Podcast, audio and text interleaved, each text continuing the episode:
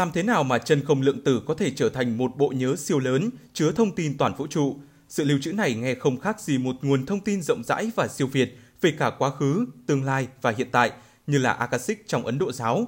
Có những lý thuyết sáng tạo hứa hẹn một câu trả lời thú vị và có giá trị khoa học. Một lý thuyết đặc biệt hứa hẹn là công trình của các nhà vật lý học người Nga.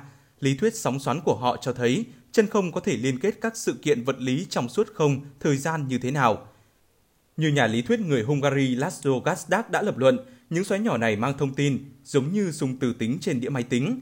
Thông tin được mang bởi một xoáy nhất định tương ứng với động lượng từ của hạt tạo ra nó. Nó là thông tin về trạng thái của hạt đó. Các cấu trúc quay nhỏ này di chuyển trong chân không và chúng tương tác với nhau. Khi hai hoặc nhiều hơn trong số các sóng xoắn này gặp nhau, chúng tạo thành một sóng giao thoa tích hợp các chuỗi thông tin về các hạt tạo ra chúng. Hình ảnh giao thoa này mang thông tin về toàn bộ tập hợp các hạt – theo một cách đơn giản, chúng ta có thể nói rằng xoáy chân không ghi lại thông tin về trạng thái của các hạt đã tạo ra chúng và kiểu giao thoa của chúng ghi lại thông tin về tập hợp các hạt mà xoáy chân không đã giao thoa.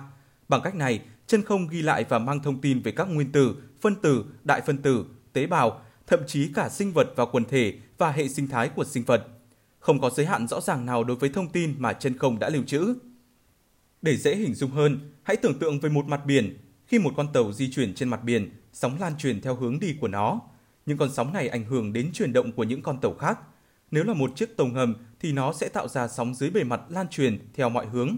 Mọi loài cá, cá voi hoặc vật thể trên biển đều tiếp xúc với những con sóng này. Nếu gió, lực hấp dẫn và đường bờ biển không làm mất đi các sóng này, các sóng này sẽ tạo ra những thay đổi nội tại của nước biển vô thời hạn. Tuy thế, trong chân không không có lực hoặc vật nào có thể triệt tiêu hoặc thậm chí làm suy giảm sóng vì chân không được coi là môi trường không ma sát. Trong môi trường không có ma sát, sóng và các vật chuyển động không có lực cản và trong trường hợp không có lực ngược lại, có thể chuyển động vĩnh viễn. Do đó, nếu chân không là một môi trường thực sự không ma sát, bộ nhớ sóng của vũ trụ có thể là vĩnh cửu.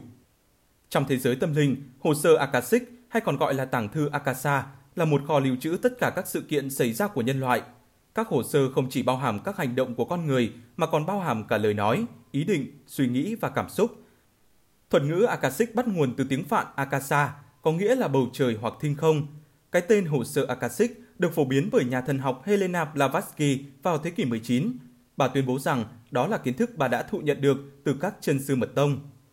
Nếu hồ sơ Akashic chính ra lại nằm đâu đó ngay trong chân không lượng tử, thì chúng ta cũng ước mong có một ngày được tiếp cận, có phương cách truy xuất thông tin từ trường này để làm phong phú khoa học của loài người và sống thuận với vũ trụ hơn.